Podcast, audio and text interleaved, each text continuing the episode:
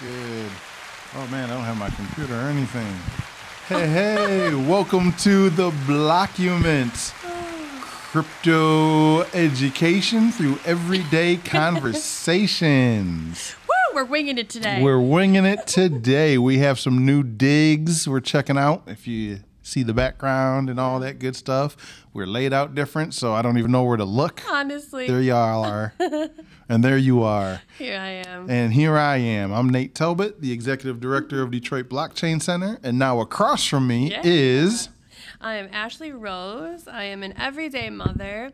I am an online reseller, and I'm on a journey to figure out what is all of this crypto blockchain stuff.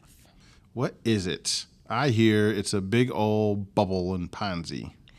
Yeah, you know, that's some of the things you hear out there. Yeah, you can't believe what they say. Nothing you hear and half what you see, except now we were just talking about AI. You can't believe anything you see or hear I just can't believe everything. or read. Just don't believe it all. Don't trust verify, but how do you verify Also, now? just- yeah, just, you know, I don't know, hope and pray, I guess. Hope and pray. Well, that's that's one option. um, so where are we at? What block height are we recording at? Yes, we are at block 800,952. And the block size is 1.8 megabytes. And that is comprised of 1,297 transactions. Um, the subsidies and fees for that are 6.329 Bitcoin, which is equal to 185,889 US dollars, and the winners of that uh, of that are ViaBTC, which ViaBTC. one that we see kind of a lot. Kind of see them a lot. We're so centralized. Yes, but it's it's probably a, is it a mining pool though, right? Yeah. So we're like centralized, decentralized, or decentralized, centralized, Yeah, I would say we're decentralized, decentralized. but also centralized. No, there's just If they keep uh, winning, they do keep winning, but who is they? they. They are all the independent miners who are part of the pool who at the very next block can repoint to a whole different pool. And they are the ones who get it. So it's really just a bunch. If you're an independent miner, you can go it alone, right? Um, but the odds of you winning a block are very slim to none. It's like playing the lottery, even though I root for you. All of my independent miners, my solo miners, you got only one or two rigs out there, and you don't point at a pool, man, I hope you win the next Yeah. thousand blocks Yeah. but you're probably not going to. So then we have a pool. So if you only have a miner, one or two miners, um, better off pointing them at a pool, share the hash rate, and win your odds of winning a little bit each time. Um, this is probably beyond whatever your question is, but No, for this today. actually is really right aligned with it. oh, what's your question? Um, why do blockchains have fees? Why do blockchains have fees Yes. to pay the miners? Well, hold on one second. I had a thought that I wanted to write down because, so so to pay That's, the miners. that's not all the way true. so that's the That's not answer. really. That's not really the answer. That's not the answer. That's a part of the answer. It's not really the answer. so can I have the real answer? Um, to pay the miners. Um, so there's a couple reasons you would have fees, right? Um, one is because yes, so you have two models in blockchain, right? One is the the uh, deflationary, or at least mostly deflationary economic model. So deflationary is Bitcoin, even though it's not yet fully deflationary um, because there's a subsidy that you just read off, right? Yep. Right now, 6.25 Bitcoin, you get a subsidy. It's like welfare for blockchains, um, but it's how you do distribution. How do you distribute your crypto in a fair manner, right? Um, and so this is it. You got to put in for a proof of work coin. You have to put in proof that you've done work for the network, and in exchange, the network will give you a little bit of welfare for a while. Um, for Bitcoin, that little while is like a hundred something years. Um, we'll have the the subsidy, but it keeps dropping. That's the halving every four Yeah. years. So next April will be a four year anniversary, and that 6.25 will drop down to 3.125. Ish. ish, yeah, something like that. Combination um, on there. And then four years after that, it'll drop in half and it'll drop in half. And so, what you don't want to trust miners to just altruistically verify your blockchain. Right. And you don't want to trust validators if you're in a proof of stake system to just altruistically validate and confirm your blockchain because if they're doing it for free, they can be bribed for a little Right. right? So one reason you have fees in both of any kind of network is to pay the miner, and that's what I was saying. You have like something like Bitcoin, which is deflationary ultimately, um, in which case you'll only run off of fees, and then you have things like, especially in a proof of stake network, where they are technically inflationary. They may functionally at times, or maybe eternally, we don't have enough data on hand to say it yet, but theoretically, a proof of stake blockchain could be functionally deflationary while being technically inflationary. And if that doesn't scramble your brain a little, then you're pretty good. Uh, Yeah, no, I'm scrambled. So we know inflation deflationary means the supply just keeps going down with Bitcoin, right? There's less and less Bitcoin available. At one point in time, there's going to be no new Bitcoin ever mined. What we have is what we have, and every time somebody loses some or locks some up or whatever, that makes the value of what's left go up even more. It's just supply and demand economics, Okay. right? Um, theoretically, this is not a that is not what gives Bitcoin its value. If that was the case, everybody could make a deflationary right token and or coin, and you know it'd be a money pot. So it's not really the thing that makes Bitcoin have value, but it is a, a strong contributing factor in the economics and game theory, right? Versus a proof of stake thing. So we'll use Ethereum because it's all I talk about is Bitcoin and Ethereum apparently. Yeah. Um, Ethereum, because it's doing proof of stake specifically now, I mean, it did it under proof of work, but they've always prepped towards proof of stake. Is it's an inflationary model, right? It's like how do you pay? You don't have to do proof of work. So if you're validating on a proof of stake system like Ethereum, you don't have to um, you don't have to spend a lot of resources on a constant basis to validate a block. Once you have your stake in there, um, and you have the equipment to run your validating computers, um, hopefully you're running your own computers, not basing it off of like AWS systems and all that, which I think a lot of people do do. But please stop doing that. Um, if you're if you're doing that, then there's not a lot of regular costs, and this is why miners and proof of work need to make money. They always have to pay electricity fees, and it's a race, so they always have to pay new hardware. Ethereum's not the same. Once you have your 32 ETH, you got your 32 ETH. Um, but what incentivizes you, so they have an inflationary system. They print more ETH. There is no one day there will be no new ETH printed, right? There will always be an inflation model of ETH. Um, and if you want if you validate a block, if you do your part, they have a couple steps in that. You have block builders, block producers, block proposers, block valid. You got all these different entities involved in the uh, process. But if you do your part, you and you stake the 32 ETH, you'll get a percentage, right, of the new supply of ETH coming out. Um, right now, around this block height, I think that's someplace around four percent. You're making like four percent APR um, on your ETH. So you acquire more ETH. You put up 32 ETH, you do your job, you stay online, you validate, you don't cheat, they'll pay you a little bit, um, just like you had a savings account or something, or CD or something, right? Um, and so you make that plus you get a percentage of it, like that's where the fees and all that go to. But then I say it's functionally deflationary because when you pay fees on ETH, only a part of that goes to the block validators. Another part gets burnt, right? And so the more you use it, the more ETH gets used, the more it gets burnt. Because the more it gets used, the more demand there is on chain, which means um, the fees run higher and more ETH gets burnt. And if you can burn more ETH on a block than is printed, you're functionally deflationary. right? I only print ETH Yeah. because it doesn't have a steady value. I only printed five new ETH this block, Right. but I burned six. Right. I'm deflationary. Yeah. Functionally, technically, I'm inflationary, but functionally, it's Yeah. deflationary.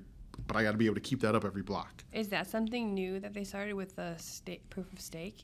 Um, actually, the burning part started a little bit earlier. Um, I think it's e- 1559. It's 1550 something. I think it's that means. 1559. Ethereum improvement proposal. It's a proposal done a couple years ago before they moved over to proof of stake that started burning um, ETH. And then, um, yeah, when they went over to proof of stake, they had readjusted the model so a lot of those fees don't go directly to um, the block validator. Some of it about some of it gets burnt, some of it gets paid to the um, miner. But if you have a real, if you're doing like a, something high priority on ETH, that's the part that you would adjust. There's going to be one part of your gas fees, right, that is going to get burnt. Now you could increase that if you want to, but why the hell would you want to? So Just burn it. You Um, can choose to you can choose to burn like You could always just burn something. You know, people sometimes quasi do that in Bitcoin all the time. Not all the time, but they'll do a little bit. Sometimes, most time on accident. You know, I have a couple private keys I should have wrote down and didn't. So I've contributed some free Bitcoin to the network. I've burnt some Bitcoin because nobody can ever access it. but I mean it. the fees you But on ETH, you could on Bitcoin, you could do it. You could bump the fee up and just send it to Oblivion. You could send it to Oblivion. On ETH, you can do the same thing. You could do your fees however you want to, but that's not typically what people would do. They, based off of block demand, will be this one fee, mm-hmm. and that's going to get burnt. And then based on block demand, the minimum of what you want to put in, which pays the validator, that's the part you want to adjust. Maybe you don't care about being high priority and you don't want to pay the high fees. Right now, as of this block height, ETH fees are pretty high. Is that what's considered slippage? No. No. Okay. Um, slippage is like more of a trading thing. Oh, okay. Um, so I, I don't care. I'm buying something from you, but I'm like, I see you all the damn time. I'm not worried about it. Yeah. Um, and I know it'll get to you. You know it'll get to you, and we got this sort of trust relationship. I'm going to set the fee way lower. The fee I got to pay the miner real lower. It's not going to get into a block maybe for some couple days, but eventually when fees drop to the amount I'm willing to pay, it'll get to you, and Yeah. you're not pressed for it. Right, right, right. But if I like, I need before we leave this room, Yeah. you to make sure I'm gonna, I might bump the fee up. I want to guarantee I'm in that next block. Right. Okay. You know, um, so one of the reasons you have fees is to pay the miners. Okay. Um, and in either case, it's because you, it's game theory. You want to make sure that you want to give miners incentive to play by the rules. You want to make it more profitable, right? This is the game theory in almost all blockchains, right? Is the idea is you can cheat if you want to, but it's going to cost you money to cheat. So your cheat has to be purely malicious Yeah. with no discretion for how much money you waste. It's true with Bitcoin. It's played out to be true on Ethereum, as far as I know, right? Nobody cheats those systems and makes money. You can cheat it, you can try. You might get away with a double spend someplace, but it's going to cost you more than it's going to make you. You're going to pay way more to cheat the system. Um, and that's why you want to pay them fees. You want to make it more profitable for them. Just play by the rules and you'll make more money than you are from scamming me. But then there's another issue on both networks. More importantly for ETH, I think, important for both kind of networks, an ETH type network um, than a Bitcoin type network, uh, and that is spam. You know, the concept of proof of work we've talked about a little bit before. Proof of work was not invented for Bitcoin or blockchains. Proof of work was invented for email. This is Adam Back. If you've heard of Adam Back's name, he's mentioned in the white paper. Um, there's he's still a major player in the Bitcoin ecosystem. They have Liquid, their own uh, sort of side chain to Bitcoin. Um, but that was his major contribution that he didn't purposefully contribute. Right? He was like, "Email's a problem. You've gotten spam in email before." Oh yeah. Right. Well, thank Adam Back because he's one of the reasons it's not worse. Well, thank you, Adam Right. Back. And that's because he came up with this system of proof of work, which is like, you know what we can do? It's it's really cheap. The problem with spam is really cheap to spend to send out, right? And so it, it costs you functionally zero to send out a spam email to a million people. Right. And all you need is 1% of those people to reply with a fraction of a dollar and it's uh, you're profitable. You know, Yeah. if everybody comes back with like a penny, you're you've made money. Mm-hmm. So the spam pays out. So he was like, well, let's. What if every time you send an email, right? Just the function of sending an email, you make the computer do this arbitrary little puzzle, right? This little guessing game, which boosts up the compute energy, pulls more energy out of your wall, right? Now, if you're a regular user, that amount of energy will be so fractionally small, Yeah. you'll never ever realize it. Yeah. Um, you won't pay more, your electric bill hasn't gone up, you notice nothing. But if you're a spammer and you're sending bulks of, because you can't spam one at a time, Right. because you're wasting time at Yeah. that point. Um, so you have to do bulks of thousands or tens of thousands or hundred thousands of emails at a time. You'll notice that pump. Now the spam has a minimal price. Right. It costs you because out the electricity, it costs you ten thousand dollars per spam attack, which means your spam has to be so effective it makes ten thousand dollars in a penny Yeah. to be profitable. Right. And then who wants to go through all that work for a penny? Right. right? So now you got to up your game, change the dynamics, and all of that. And so that's not really how spam protection works now, but that was like the first major thing, and that's where the concept of proof of work came from, and that's what Satoshi used. That was that model. He was like, "Oh, that worked. How do we prevent if I'm building Bitcoin in this network? Um, how do I stop a, what's called a DDoS attack?" A DDoS attack is just when it's a denial of service attack, right? Um, well, it's also redundant, so it's just like a DOS attack. um, a denial of service attack. The D was redundant. Okay. Um, the um, which is like, look, I just want to see your site go down, and so what I'm going to do is I'm going to send you so many requests that your server can't handle it, and it just crashes. yeah. It's like, just give me this page. Don't give me this page. Give it again. Give it again. Give it again. I'm just, I just do it faster than the server can respond, and it'll just freeze and shut down, and now your website's down. Yeah. Right. Or your server is really down, which means all your functions are down. So how do you? You don't want that on a Bitcoin. net- You don't want that on a money network. Yeah. No. Somebody can't access their money because somebody's just spamming the network with requests Right. you got to make it expensive. And so you give a fee, right? Part of that fee, the function of that fee, it doesn't go to any, it goes to the miner. In Bitcoin, all of it goes just goes to the miner. But a function of that fee is I can't just arbitrarily make these demands of the blockchain, Right. Right, without it costing me something Yeah. and so it, it's it's expensive to do it, and it's a fee market. It's an open market. So not only do I got to pay a fee, right, to attack the network, I got to pay a fee more than the average. So a block, uh, a miner will accept that fee into the chain. Right. Ethereum is very similar in the concept. All everything there is pretty much the same. Now that it's a proof of stake, so you have the part that gets burnt and you have the part that goes to the miner. But a bigger issue with um, Ethereum is it's called, what's called Turing complete. This is the big difference in what the difference in Ethereum type blockchains, smart contract blockchains, versus non-smart contract blockchains. This is the big difference. Smart contracts require um, Turing completeness. And all that means is computer science stuff.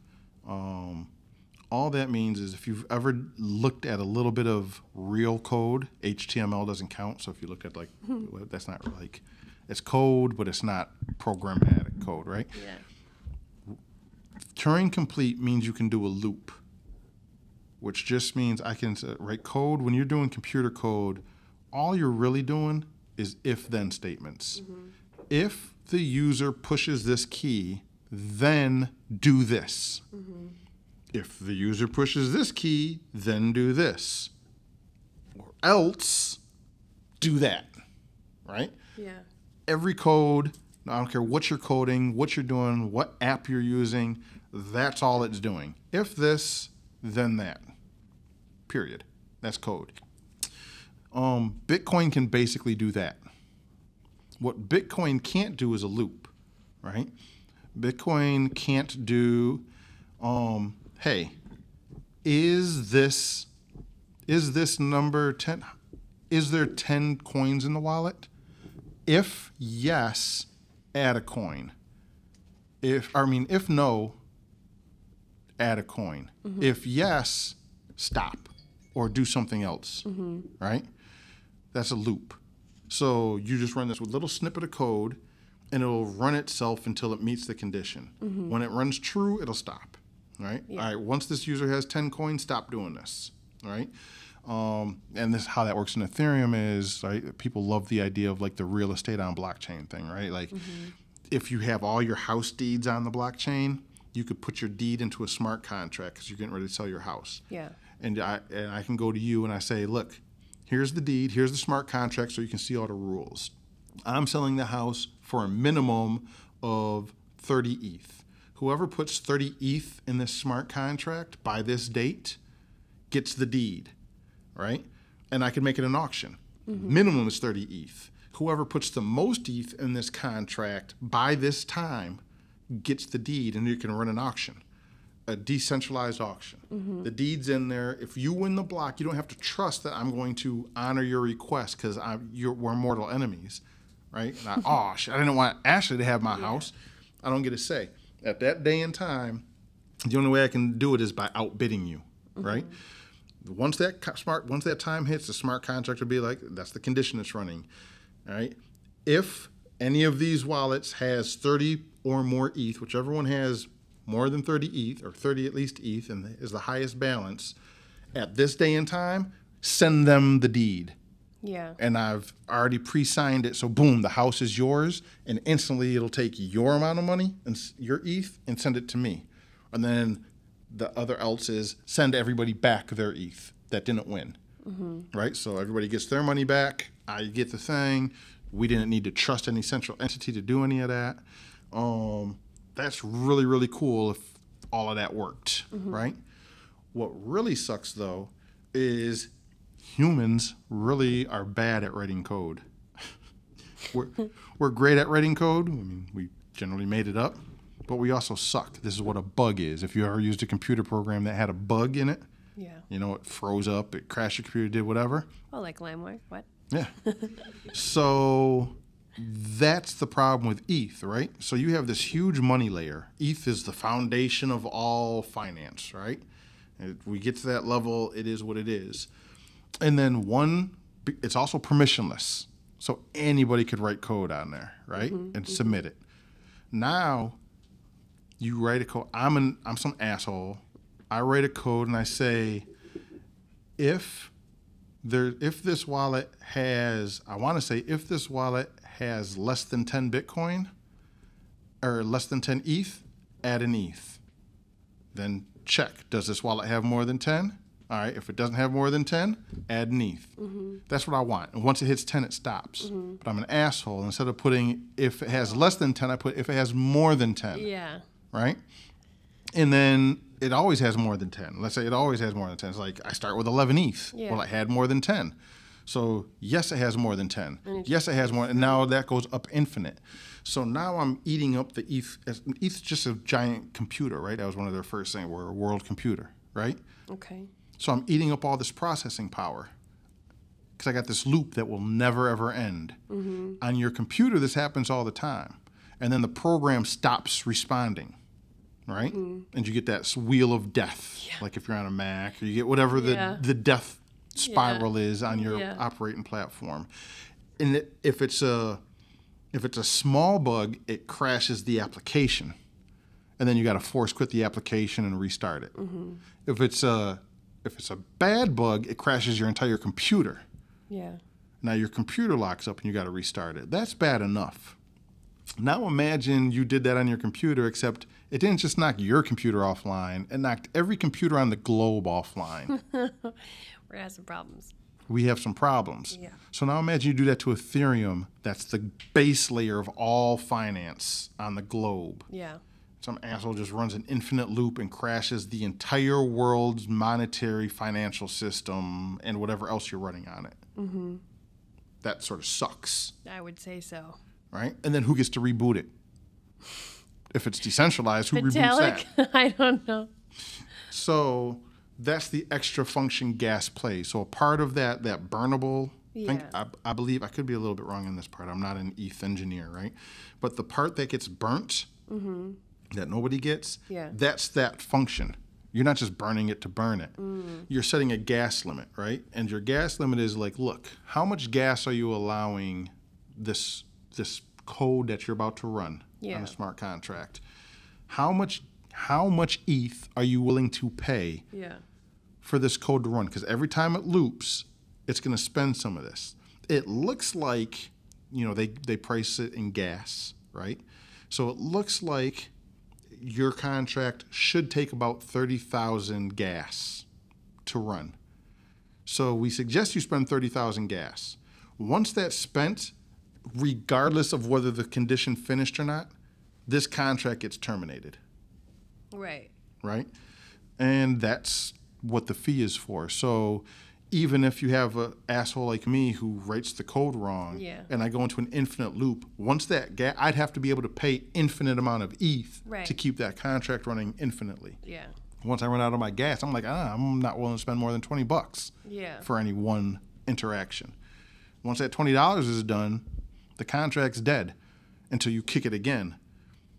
But I'd have to again be able to supply it with infinite ETH for it to run infinitely and crash the network, and it's a safety mechanism. Right. And that's the two functions fees play. There's one other function I think we can get into. If you had a question first, we can get into that, but there's one other small function. Um, well, I just kind of wanted to ask. It's like kind of a silly question, but I feel like it's a question that most people would have. Um, is gas and fees are those words synonymous, or is like gas like the like sat of? I no, don't know. no. Uh, gas is a measurement of how much you're willing to pay. So um, in ETH, the smallest unit is called a uh, gwei. Um, so your gas is how much gwei you're willing to spend. But why is it called gas and not just fees? Is that just Well, like gas is a fee, but I, I don't know. I don't. like I don't know what the, the mechanic is, but I think it was like how much are you willing, how much how much power are you willing to give this thing? Oh, okay. Just like how much gas are you willing to put in the car? okay? You know, what I mean, well, if you need to go ten thousand miles, you need to put ten thousand miles worth of gas in there. Just kind of like a slang term that they like made up. Kind Yeah, yeah. It's just a way to imagine it, I guess. Okay. Um, so the last thing the fee plays a part in, and this is where the fee conversation goes bonkers to me, right? Where like people are off the chain, just sort of silly in their we want cheap fees.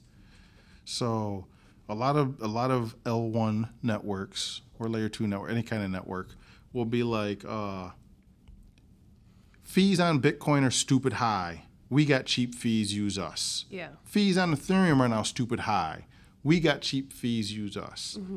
But especially in a model like Bitcoin, Bitcoin has a fixed fixed block space, right? So in the beginning of the show, we talk about the block height, and you say how many transactions are in the block, right? Right. So theoretically speaking, Bitcoin can take up to four megabytes. There's a lot of cheating that goes into that four megabytes. Okay. Technically speaking, it can only hold one megabyte. But again, you can cheat the platform to get up to four. That was the compromise during the block war, Okay. right? It's like, all right, you want two megs, we'll do SegWit, that'll get you like an extra meg in there. Now with Taproot, you can get a little bit more in there. This is why ordinals and stuff all of a sudden can take off because you can cheat. You can play a lot of games. It's not really cheating, but you can play a lot of games and cram four megs of data in a one meg space, right? Don't get too into the physics of it all. you can do it, but it's fixed. You can't do more Okay. right? Um, without changing the base code. Um, so Bitcoin's a fixed supply. ETH has a, a expanding block set, right? So sort of based on demand, it'll expand how much you can fit into a block or contract it. Um, but it's still some limitations on the actual block you're on at the moment. Like once you're on this one block, it is what it is, right? It's not going to be like, well, there's people want more, so I'm going to get bigger this block. It'll just make more room the next block, and then if the demand's not there, it'll shrink it again, right? Um, so when you talk about high fees, why do fees get so high? Yeah. Right? It's because you have a limited block space. Only so much can fit into this block. Only so much information. Only so many transactions. Once it's full, it's a it's a it's an auction market. All of them are auction markets, right? You're not guaranteed. Um, so if you go to like txstreet.com, um, and we've showed that before, and we talked about it before. It's just a block explorer, but it's visual, and all the transactions look like little South Park people, right? And every time you send a transaction, you can go to TXC, put your transaction number in there, and you'll see your little person, uh, whether you're on Bitcoin or Ethereum or Bitcoin Cash. You could technically do it with Monero, but you don't see shit because it's Yeah. pro- you, Yeah. um, but um, you'll see your transaction and you'll see it get onto the bus, right? yeah. Just because you're on the bus, though, if the bus hasn't taken off, doesn't mean you're guaranteed. You'll see your guy get on the bus, and then you might see your guy get off the bus and go on the one below it. Yeah. And why does that happen? That's because that bus got full. That's the block. Yeah. That block got full, and you only were willing to pay thirty cents. But I, I need to get on that bus, and it's full. Yeah. So I look and see who paid the least amount. Yeah. 30 cents, I'll pay 35 cents. I'll get on there. Yeah. But maybe I don't want to get outbid. I'll pay a dollar. Yeah. Now I'm at the front of the bus, probably not getting kicked off of that, right? Right. And so it's a demand. So that's how the fees get higher because whoever's whoever the the the lowest amount somebody's willing to pay, right? To be that last seat on the bus is the base fee. Yeah. If 35 cents is the base fee, it's the base fee. But if that bus hasn't left yet, a miner or a validator, whoever hasn't figured out what they're going to do in that time, Yeah. right? Um, I, I can come along and be like, hey, hey, that person's only paying 35 cents, I'll pay 40. Now, the miner or the validator could be like, I don't care. I'm allocating this portion of my block, if I win it, to cheap fees. But it's not really economically incentivized of them. So most miners aren't that altruistic, right? I want to fill the block with the most fees possible. Right.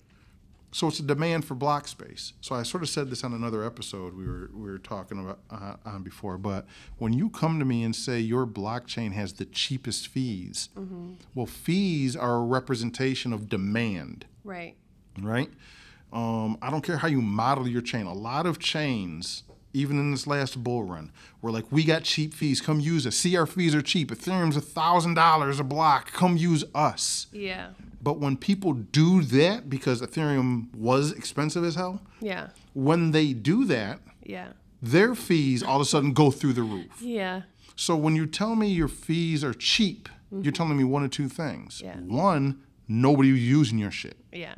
So why would I? Of course, your fees are cheap. Nobody's Right. using it. Yeah. There's no demand. There's no demand, right? Uh, McDowell's is cheaper than McDonald's because nobody wants to eat McDowell's, right? And if they Yeah. did, they'd be as expensive or more expensive than McDonald's, Right. right? Um, so you're telling me, a with cheap fees, you're just telling me nobody wants to use your shit. So I'm I'm already turned off, right? And then, or you're telling me you have a model like Binance, um, who it's a very centralized system, and they can afford to do cheap because they're playing different kind of games, and so the the de- they don't have the decentralized theater to play. Yeah, it's more theater, so they can keep fees cheap because we talked about trilemma before, right? Yeah. well, part of scalability is you know the fees and all that. But if I'm not very decentralized, if I'm centralized, then I have more control. And if I have more control, it doesn't cost me as much for computation and stuff because I'm mm-hmm. centralized. I don't mm-hmm. need all these. Yeah. I can keep the fees artificially small. Right. So there's always a trade-off. You hear cheap fees, Yeah. You should run. you should probably at least dig deeper and understand why the fees are cheap Yeah. and it's almost always i haven't been shown an example yet and please hey this is your opportunity like prove me wrong show me you know what i mean uh, I don't trust verify type Yeah. show me why your blockchain is cheap ass fees guaranteed and it's not because there's nobody using it and it's not because it's centralized as hell and it's never that you know what I mean? There's a demand for block space. You can have infinite block spaces. Some of the Bitcoin alternatives, like Um, a Bitcoin Cash did it, but then Bitcoin Cash forked, and now you have Bitcoin Satoshi's Vision, right? Mm-hmm. It's not Satoshi's Vision. But they got these infinite size blocks. They're always empty. There's no demand. of course, the cheap fees are cheap. Nobody's paying nothing. You could fit entire video libraries on there in a block. Nobody's using it. Yeah. You know what I mean? So yeah, it's cheap. But if people did start using it, you either have to make the blocks infinitely bigger, which makes it infinitely harder for an independent user to run their own node, which means you've killed decentralization, or your fees are going to go up. So is that going to be like a are- are fees going to be like a big problem in the future when there's mass adoption? Well, no, this is where so we we did an episode that either has already aired or might air soon. um, based on um, we talked about like the the purpose of like L2s or side chains and all of that. Yeah. Um, this is the thing. So you take Bitcoin for example. Like it is what it is. The fees probably aren't getting cheaper. I mean, the fees might get a little bit cheaper because if there nobody's in the block, it's going to be cheap. But once you get like full blocks, it's not going to be cheap to do. You can't buy coffee with it. That argument is absolutely true. Everybody who's like Bitcoin sucks because you'll never be able to use it for regular transactions. You're not even be able to buy coffee. Probably not. But then we use an L2 like a Lightning network Yeah. because there you're off you're off chain, but you still have the security and verification of the on chain thing. And so Lightning, as an example, Lightning Network is more like a uh, it's like running a tab. If you go to like a, a bar and you run a tab with the bar, Yeah. now you're not paying. It's like, hey, give me this drink, I owe you this money. You don't have to do these transactions, but every now and then you need to settle up. Right. That's Lightning Network. Every now and then you got to settle up. And before I open the tab, the bar's like, look, before you can open the tab, I'm willing to run you um, a thousand dollars worth of credit. But I'm only doing that. There's a safe box over there. Now you can put a thousand dollars in that safe box, right? And then you lock it, and I'll lock it. We won't touch it, and I'll put a thousand dollars in the safe box. Your line of credit. We both got a thousand dollars in there, and we'll just transact back and forth. You'll run me some money. You know, theoretically, I'll run you change if we need to. We got this channel. Yeah. And as long as we're all good, but the day either one of us says, screw it, I'm done doing business with you, or I want to close this channel, Yeah. we can basically put the key in, grab our balance of the money out, and you get the remaining balance and bring it back to the Bitcoin network. All right, so that's how like that layer two works, um, and that allows you to do fast, cheap transactions. Now you can do coffee using Bitcoin without paying the fee, and the similar thing would be like on Ethereum using um, like a layer two. You would do a layer two, a proper layer 2 and you would transact all day, but you're using Ethereum for the proof, right? It's like even if you're doing the real estate thing, Yeah. We could do that smart contract on a layer two on Ethereum, Would it be kind of cheaper like fees. the Lightning network network is kind of like a prepaid gift card kind of thing? But, but uh, in one that you could get the cash back out of it. Yeah, I think it's more like I would treat it.